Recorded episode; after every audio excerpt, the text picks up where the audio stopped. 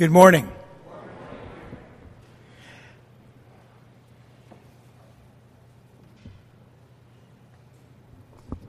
This morning, we continue in our series in the book of Revelation.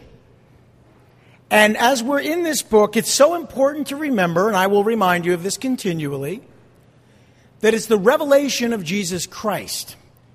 So as we study this book, resist the temptation to try to predict the future. Resist the temptation to get caught up in the other minor themes because the major theme, the significant theme, is that of Jesus Christ. Amen? We're going to see today, as we are in chapter 1, finishing out the chapter, starting in verse 9, we're going to see that John receives a revelation of Jesus Christ before the letters to the churches are given, before any of the visions of the future are shared. The very first thing that John will experience is a revelation of Jesus Christ. And that is very important to us because you see, you can study the Word of God, you can study prophecy, you can study the epistles, the history, the poetry of the Bible, the law. But if you haven't had and experienced a revelation of Jesus Christ, it will all be fairly meaningless. You see, the things of the Spirit cannot be discerned by a person who is, as the Bible describes, carnal, a carnal mind, someone who doesn't have the Spirit. So maybe this morning you're thinking, Pastor Tim, I don't know if I have the Spirit. Well, then here, the very simple thing is we open in prayer. Ask the Lord to give you ears to hear. Ask the Lord to show you the things that you couldn't see and understand the things that you couldn't understand without His help. He'll impart to you the Spirit, even if you don't know Him yet as your personal Lord and Savior. He will reveal to you who He is so that you may give your life to Him. Let's pray. Lord Heavenly Father, we thank you as we approach your word with reverence today. Not only respect, but awe as we consider who you are, not just in our lives, but in the entire universe and all of creation. And it's cause for us to worship and to fall down at your feet as we consider this. And even as we prepare ourselves to receive communion today, we want to have the appropriate sense of awe. We can become so casual in our worship and in our approach to your presence that sometimes we forget who you are. So I pray that in our study this morning that that would be the one thing that we really take home with us. An understanding of how great and awesome you are in all of your glory, Lord. We ask these things in Jesus' name. Amen. Well, we start in verses 9 through 11. We'll read that section there of chapter 1 in the book of Revelation. And there, John writes I, John, your brother and companion in the suffering and kingdom and patient endurance that are ours in Jesus, was on the island of Patmos because of the word of God and the testimony of Jesus. And on the Lord's day, I was in the Spirit, and I heard behind me a loud voice like a trumpet, which said, Write on a scroll what you see, and send it to the seven churches to Ephesus, Smyrna, Pergamum, Thyatira, Sardis, Philadelphia, and Laodicea. This really begins the, the vision proper. Before this was really more of an introduction. It was John sort of telling us that he had received the revelation and sharing with us who God is and kind of the first part of that chapter is really John sharing with us what God shared with him. When we get into verse 9, at this point, it's really John just sort of telling us, God gave me this vision to share with you. And then he goes into the vision. And so it's not so much like the Gospels or 1st, 2nd, and 3rd John, the letters from John. Whereas the beginning of the book might be similar somewhat, this is really now John just recording what happened. As he receives these, this vision and, and these different visions come to him in the revelation of Jesus Christ, he's recording them, he's writing them down, and he's told up front to write them down and to send them to seven churches in particular. We'll talk more about those seven churches starting next week. But John was called to be God's messenger, and we can relate to that, can we not? We've been called to be God's messengers. We have a message to share with the world. Now, John was given a revelation, but we've received a revelation of Jesus Christ in that we know who he is. Amen? so when you share with others what the Word of God says about Jesus and who Jesus is in your life and the testimony of Jesus in your life, you are like John, becoming a messenger. It's important that you understand that the word messenger in Greek is the same as the word for angel. An angel is an angelic messenger. So you'll see those words interchanged a bit even in this chapter, but a messenger is simply someone who's given a message to deliver. And we have as well. But John, as he's approached, as he's on the island of Patmos, it says suffering persecution. Now, I don't think in this country, as of now, we really understand the word persecution. You might say, but Pastor Tim, I mean, days are becoming darker and more difficult to be a Christian. I read the same news articles that you've read, where people are saying things like Christians are the most dangerous people in America to our democracy. I'm hearing the words of the demonically inspired leaders in our country suggesting things like that we're fascists because we believe what the Bible says about life and about gender and about love and about what's right and what's wrong. We're being labeled by those in power at the moment as dangerous. Now, we understand that. But that is not persecution, not yet. What that is, is slander, insult, mocking, ridicule.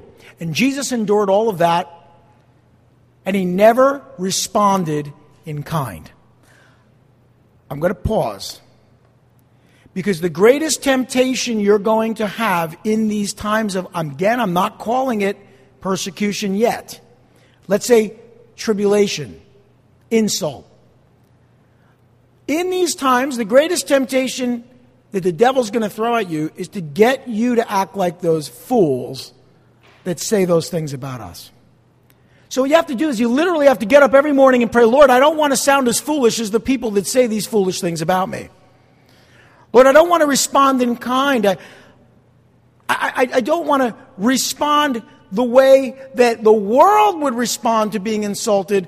I want to respond the way Jesus responded to persecution, to tribulation, to insult. That is how I want to respond when people say all manner of evil against me. I like this scripture. It just came to mind. In, in 1 Peter and in chapter 2 and verse 23, Peter writes, When they hurled their insults at him, he did not retaliate. When he suffered, he made no threats. Instead, he entrusted himself to him who judges justly. Can I hear an amen? Oh, isn't that difficult? Oh, I myself, even recently, within the last few hours, have probably been guilty of it. Thinking and saying the things that we feel about our leaders and the people that say all manner of evil against us. I don't appreciate being called a fascist or even a semi fascist. I don't appreciate being considered a threat to democracy because I'm a patriot or because I disagree with these crazy people who have somehow gotten into power. I don't appreciate that. And I feel I have the right to open up my mouth or go online and share my opinion, but I don't. You know why? Because Jesus is the example. He didn't retaliate. So if you find yourself retaliating, you've already lost. You've already given way to temptation. Oh, Pastor Tim, what are we supposed to do? Share the testimony of Jesus and the Word of God. They'll go away. They don't want to hear it anyway. You really want to get rid of these people? Very simple. Tell them the gospel message. One of two things will happen. They'll get saved, praise God. They won't, they'll leave you alone, praise God. But don't go tit for tat. Too many Christians are falling into this. And so that's my first little practical exhortation here this morning. John was suffering persecution. We haven't gotten there quite yet, not in this country, in many countries certainly, but not here. But when and if we do, it's the same thing. Jesus said, turn the other cheek. The idea is you do not engage in this type of foolishness. It's not going to get you anywhere except aggravated. Pray for them. Pray for those that despitefully use you. Love your enemies. That's tough. John was living that life. You know, he didn't have a vigilante group that when they came to arrest him and bring him to the island of Patmos, they came out like ninjas throwing stars, Wah! took out the guards, took out the people, because that's what I would have done. That's what you would have probably done. Fight back. We would have probably engaged in, and, and patted ourselves on the back for being so effective at it. It's so easy to get into the flesh. John was suffering on the island of Patmos.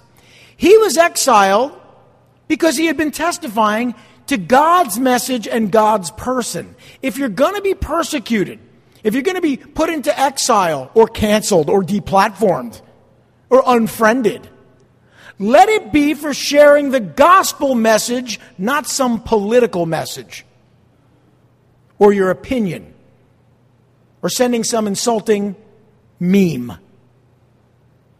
He was exiled because he had been testifying to the truth. Now we're told here that he says of himself, I was on the island of Patmos, which is an island in the middle of the Aegean Sea. Okay, so between Greece and Turkey. Says, because of the Word of God. Well, that means that he was sharing the Word of God. Not a problem. There's never a time, ever in life, when it's not appropriate to share the Word of God. What portion of the Word of God? Well, the Spirit has to lead you, but the Word of God is always an appropriate thing to share. As a Christian, that's what we do. But also the testimony of Jesus. Now, the testimony of Jesus is in the Word of God, but the testimony of Jesus is a little bit more or something in addition to the Word of God, in that it's your testimony of how Jesus has worked in and through your life. The testimony of what Jesus has done for the world on the cross. Now, that's in the Word of God. So you can share the Word of God and share the testimony of Jesus, but it's important that you also share the testimony of Jesus in your personal life. How God has changed you. How God has loved you. How God is working in your heart and your life. As you do that in love, telling the truth in love, your enemies will either become your allies or they will walk away. Or they'll lock you up and throw you on an island somewhere. But you have to do what God has called you to do. That's what John did, and it cost him something. But he had proved that he could be trusted with a revelation of God's message and God's person. God is not going to give you any further revelation of his character and person until you can be trusted to share what you already know. Think about it. When you're training somebody, when you're teaching someone, you don't give them more before they have been able to digest and assimilate what they already have received. That's true in you're training, it's true in athletics, it's true in many disciplines, it's true in music. If you bombard somebody with things they can't possibly absorb, then you just you shut them down. But if you share the things you know, the things that God has already revealed to you, God is able to give you further revelation of His Word. So I want you to understand the reason John received a revelation of Jesus Christ that's recorded in the Bible. Because he had received so much revelation about Jesus, having walked with Jesus, having talked with Jesus, having sat down at a table and eaten with Jesus, having traveled with Jesus and studied with Jesus.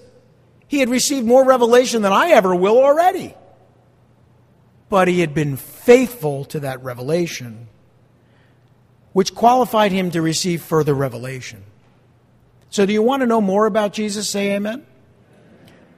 Then take what you already know and put it into practice and share it with others. And God will see you as a vessel, a conduit for being able to share more revelation. So, John was in the Lord's presence. What does that mean? Well, we're in the Lord's presence where two or three are gathered. He's in our midst. Well, what I think it really means here is he was worshiping God. And, you know, it's so hard to worship God when you're suffering. And he was suffering isolation, alienation, persecution. They don't like me. And yet he was worshiping God. You know, one of the great things that can happen in your life, as other people push you out, you have more time for him. One of the things, uh, right after January 6th, after, after the thing they called an election, I found myself just saying, you know, I'm just, I'm just going to, you know what, I'm done. I'm done with news. And I was a news junkie. Now I read the news, I get it, I, I see what's important, I dismiss the things that are not, and I go on with my day. But I would sit and literally listen all day and just digest all of this news and just take it all in. And it wasn't, a lot of it was, was true, some of it was not, you know, and you're just taking all this stuff and you, and I found that it was eating up all of my time.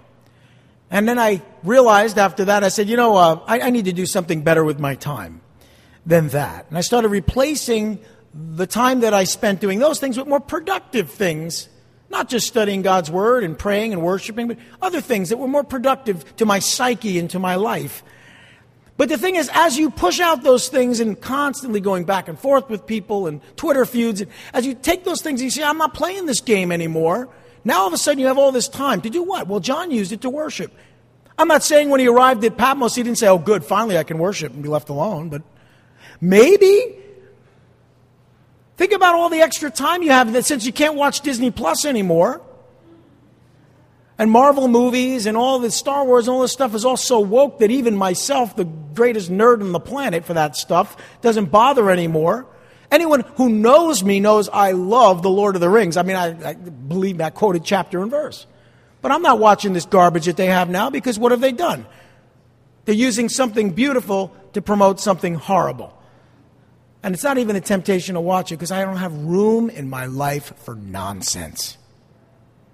John was in the presence of the Lord on the Lord's day.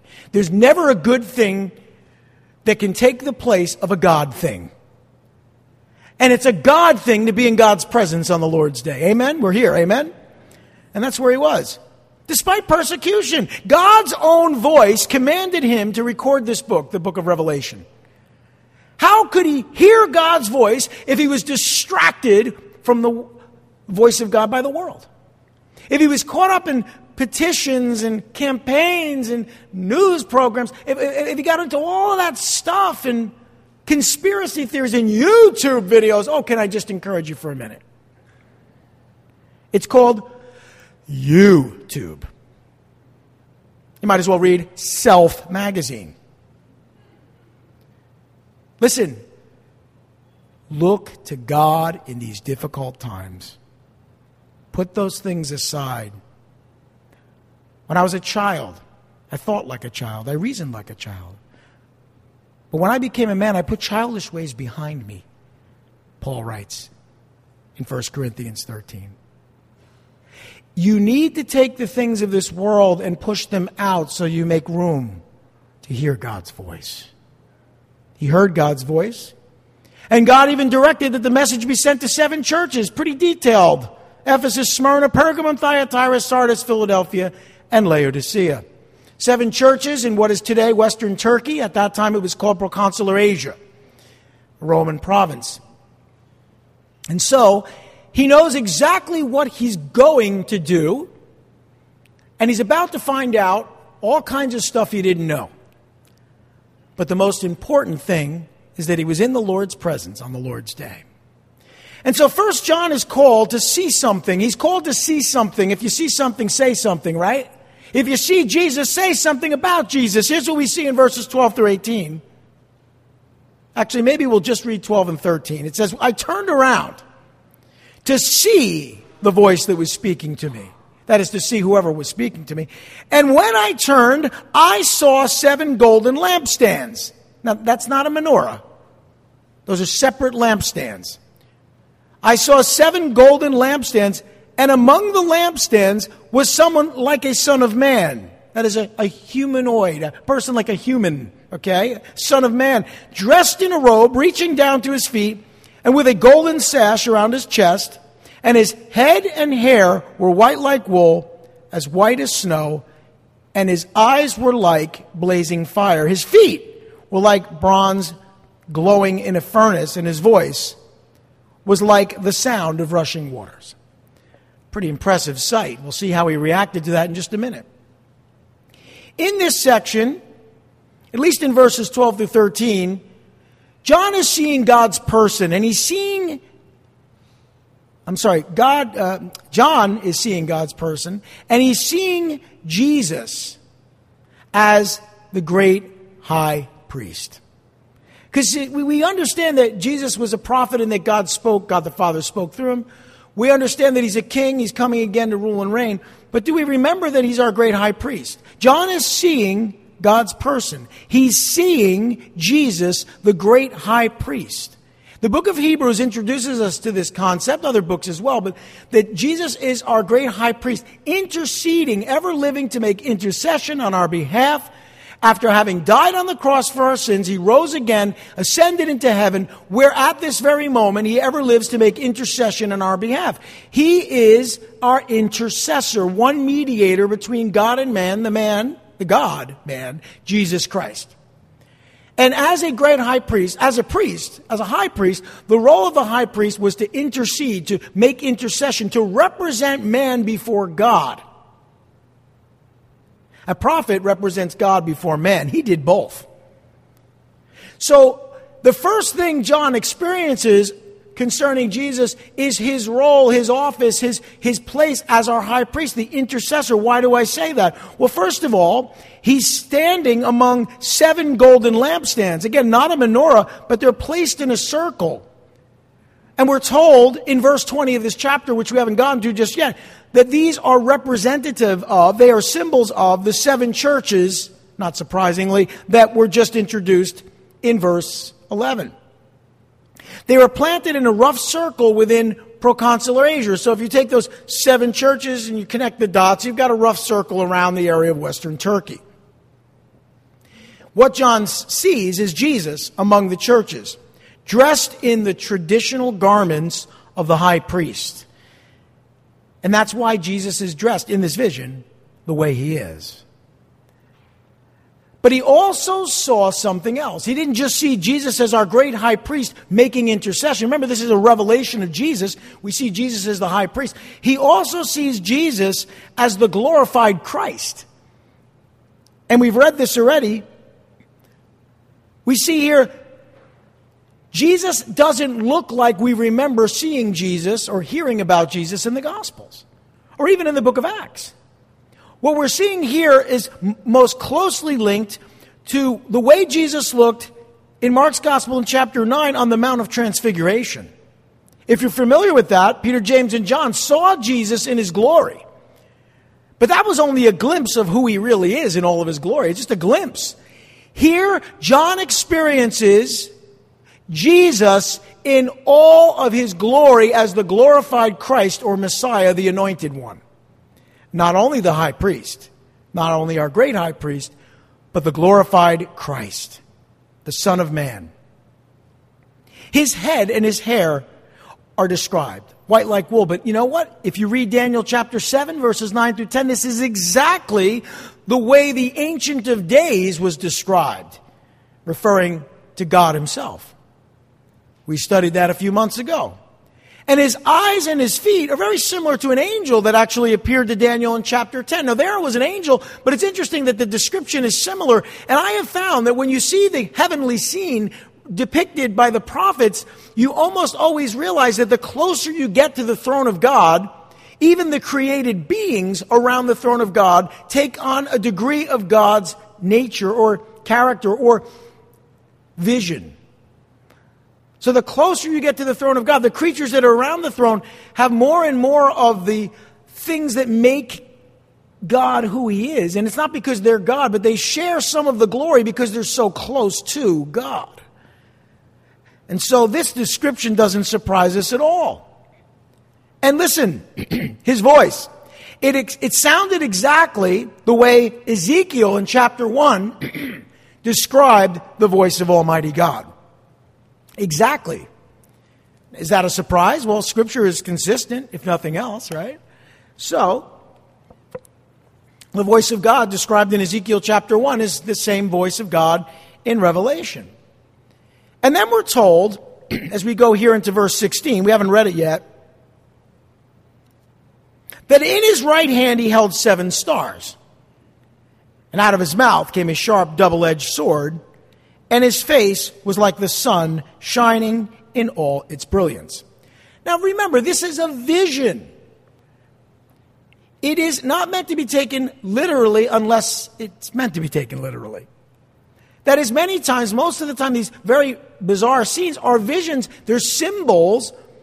And in a vision, you can see something that depicts something literal, but it's done in a way to paint a picture, which is in many times richer than describing it with words. And these symbols aren't foreign to us. We've, we've certainly seen them before.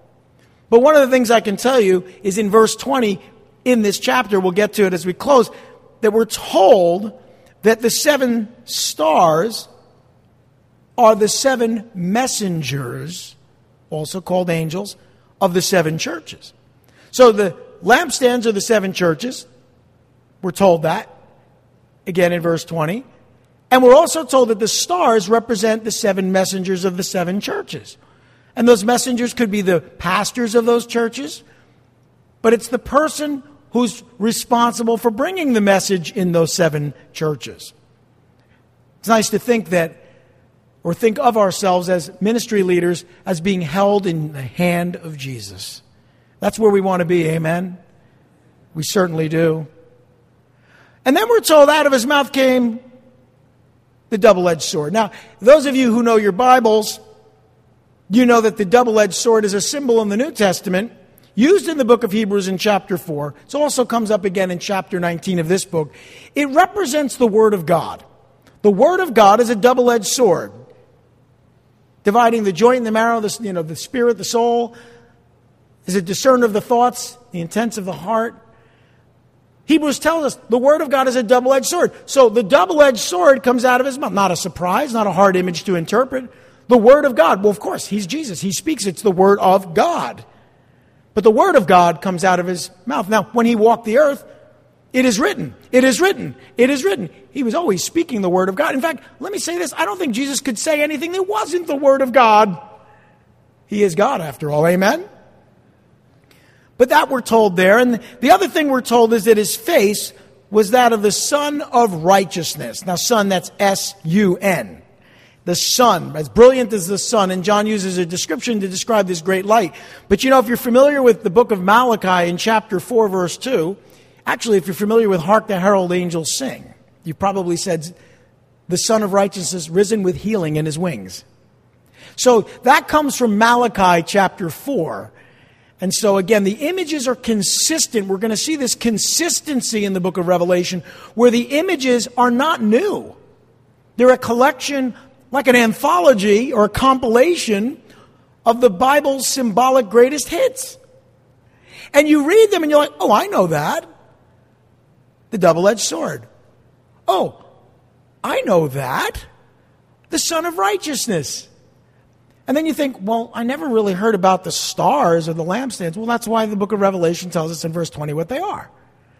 So is the book of Revelation difficult to understand? No, it's a challenge to study, but not a difficult thing to understand because it explains itself. Isn't that great? Isn't it wonderful when you're reading something and you think, oh, I, I wonder, and then you see the next line, oh. Sometimes you just need to get to the next line.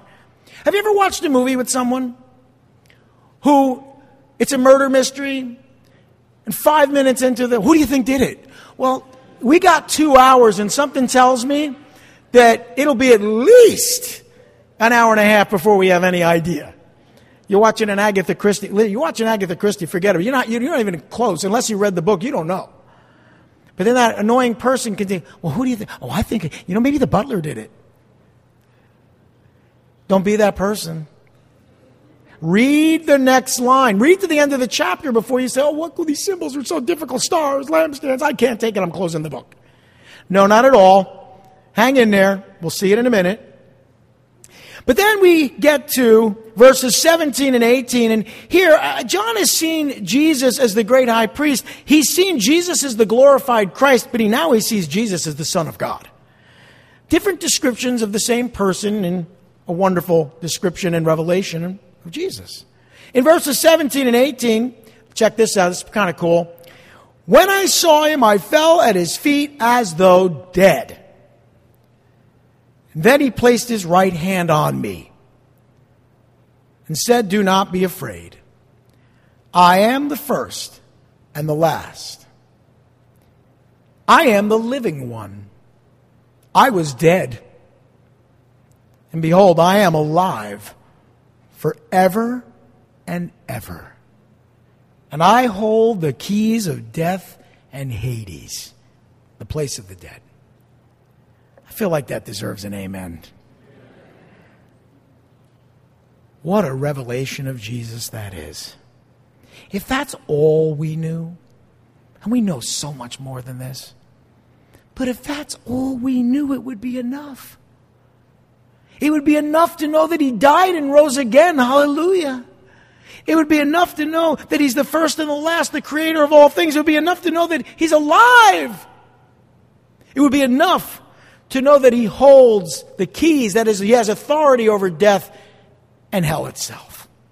That would be enough. But that's the Son of God. That's Jesus, the Jesus we worship. Now, John's response was really the only acceptable response to being in God's presence, falling down. It's interesting, for a while back in the 80s and into the 90s, there was this fad going through the church as being slain in the Spirit. It's interesting, I would read the Bible and try to find that somewhere, and I saw the exact opposite, really. I saw John fall at the feet of Jesus in worship, and Jesus come over and touch him and he get up. I saw that happen to Daniel. I saw that happen to Ezekiel. I saw that happen to others. I didn't see anyone touch anybody and then fall down. In fact, I saw the opposite. You can be quote unquote slain in the spirit by being in worship. You can be in a place where you just fall down before God, but God is going to lift you up. Because He lifts up the humble. He resists the proud, but He, he, he lifts up the humble. And you're humble when you fall before God in worship. God lifts you up. He was completely undone in God's presence. Now, this is not consistent with the humble carpenter of Nazareth that, that John leaned on during the Passover meal. What's the difference? Well, it's the same person. It's just you're seeing God in all of his glory like the Mount of Transfiguration. You're seeing God differently, but it's not as if God wasn't the same God when he walked the earth as the humble carpenter from Nazareth. Jesus is the same yesterday, today, and forever. But what he chooses to reveal of his person has more to do with our hearts than our eyes. If your heart is open to God, you'll see things about Jesus that other people have never even considered. But your heart has to be open, your life has to be open. You know, there are people in this world today, and some of us may be among them. They're living their life like a very unwise person who goes out into their front yard and digs a hole. And every time they leave their house in the morning, they fall in it. Oh, we've dug so many holes in our lives deficits, problems, addictions, habits sinful behaviors. We dig that hole and we dig more holes and we fall into these holes, but we dug the hole. Oh, yes, so we have a sin nature, but we fed it. When we end up in that hole, we say, How did I get here? Well, you, you had the shovel. What's the answer? Fill that hole. Whatever's lacking in your life, whatever deficit, whatever openness to sin you have, fill it with Jesus. When you fill your life with Jesus, and especially those areas of our lives that we've tripped into and fallen into so many times, an amazing thing happens. You walk right over it. yeah. You see, what you and I, what we need to do is recognize that the more of Jesus we have in our lives, the more victorious we will be over our lives. Listen, most people go through life not considering these things. You are not among them because you're here this morning. And you're considering these things and you're searching your heart and you're allowing God to search your heart and you're thinking to yourself, you know, um, I want to be more like Jesus. I don't want those holes in my life. What am I going to do about that? Well, God is encouraging you. I believe that's a word for you guys today. You know that that's important to do. Fill your life with Jesus. But as we come back to this,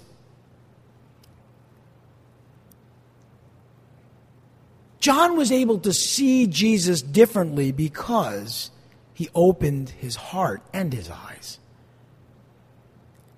And Jesus reassured John he's the same Lord that he knew as his friend. There's no need or reason to fear Jesus if you belong to him, amen?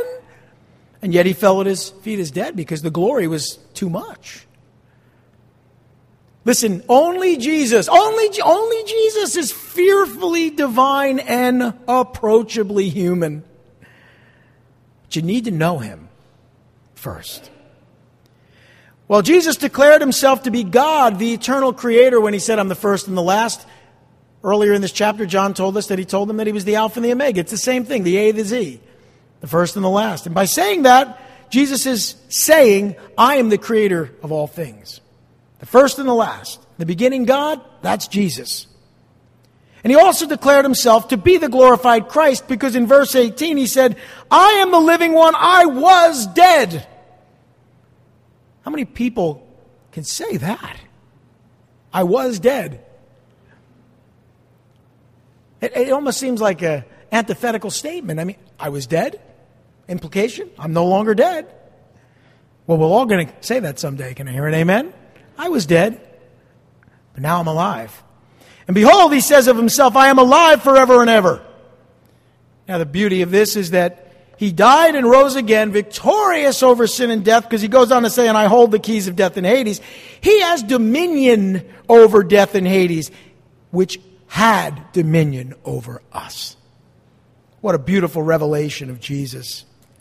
Finally, and as we prepare our hearts to receive communion, in the closing verses of this chapter, in verses 19 and 20, we read, Write therefore, we mentioned this last week, write therefore what you have seen and what is now and what will take place later. And I mentioned this in our opening last week that Jesus is here giving John an outline of the entire book of Revelation because what you have seen is what we just studied.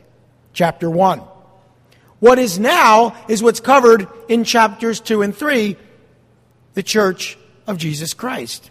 And what will take place later is verses, excuse me, chapters 4 through 22. So chapters 2 through 3, what is, what is now, and then what will take place later, the second coming of Jesus Christ. Chapters 4 through 22. That's the outline. It's how we, we break down the book and how we begin to understand it. And I just want to be consistent here for a minute. Remember, I said that this is a revelation of Jesus Christ, not several revelations, it's one. Think about it. The first section, chapter 1, is the revelation of Jesus Christ, who he is. We've, we've been studying that this morning together. Then you have what is now, but that's just a revelation of the church of Jesus Christ. That's still a revelation of Jesus. He's the head, we're the body. Amen? And then what will take place later is a revelation of the second coming of Jesus Christ. So you see how the whole book is, again, one revelation. And then finally, and I've alluded to it already. We've talked about it, so we'll just mention it here. In verse 20, we're told, there's our interpretation. The mystery. Now, see, that's the thing. It was a mystery. That is, you don't know. You can't find this in the Bible. But you find it in verse 20. The mystery of the seven stars that you saw in my right hand and of the seven golden lampstands is this. The seven stars are the messengers of the angels of the seven churches, and the seven lampstands are the seven churches. No need to struggle over that interpretation. Brothers and sisters, as we open our hearts to receive communion now, we have a wonderful opportunity to empty our lives that we might make room in our hearts for more of Jesus. Oh, Pastor Tim, I've known Jesus for 40 years. Well, you know what? I've known him for about 36, but you know what? There's still things in my life that need to be emptied out. And worse than that, there's holes I've, dig, I've dug and, and, and, been digging in my life, uh, allowing room for even more sin and, and, terrible things. And I need to fill them up. I need to fill them with Jesus.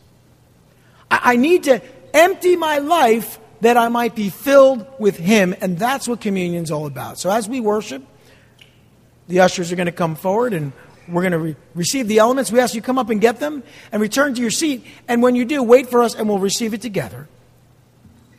But before I do, let me just say if you're not interested in receiving Jesus this morning, then please don't come to the table.